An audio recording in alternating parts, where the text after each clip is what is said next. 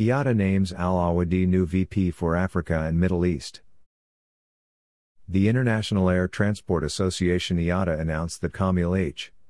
Al Awadi will be appointed IATA's Regional Vice President for Africa and Middle East AME, effective March 1, 2021.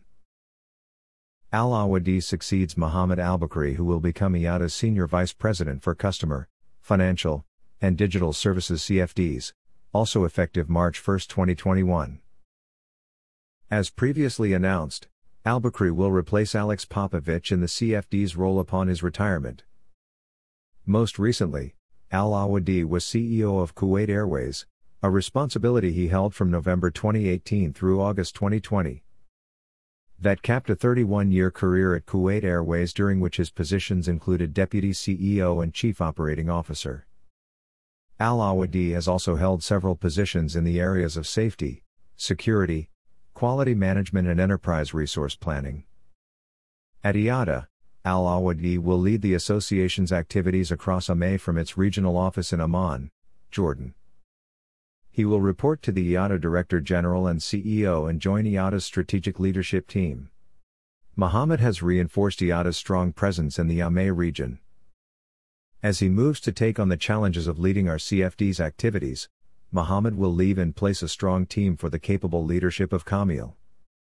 Kamil is an industry veteran who brings a tremendous depth of airline expertise and regional experience. These will be critical in leading IATA's activities in the AME region at this very challenging time. As a former CEO, he knows what member airlines expect of IATA. And, I have no doubt that Kamil has the skills and determination to exceed those expectations as we aim to reconnect the world amid the coronavirus pandemic, said Alexander de Juniac, IATA's Director General and CEO. I look forward to getting started at IATA. Like all regions, AME will need a strong air transport industry to kickstart the economic recovery from COVID 19. The priority to revive aviation is clear and IATA is at the center of this effort. There is no time to waste.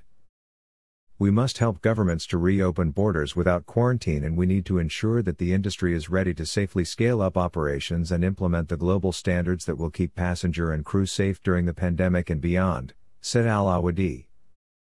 A national of Kuwait, Al Awadi holds an MBA in aerospace management from the Toulouse Business School and an engineering degree in aircraft maintenance management from Air Service Training AST in the UK.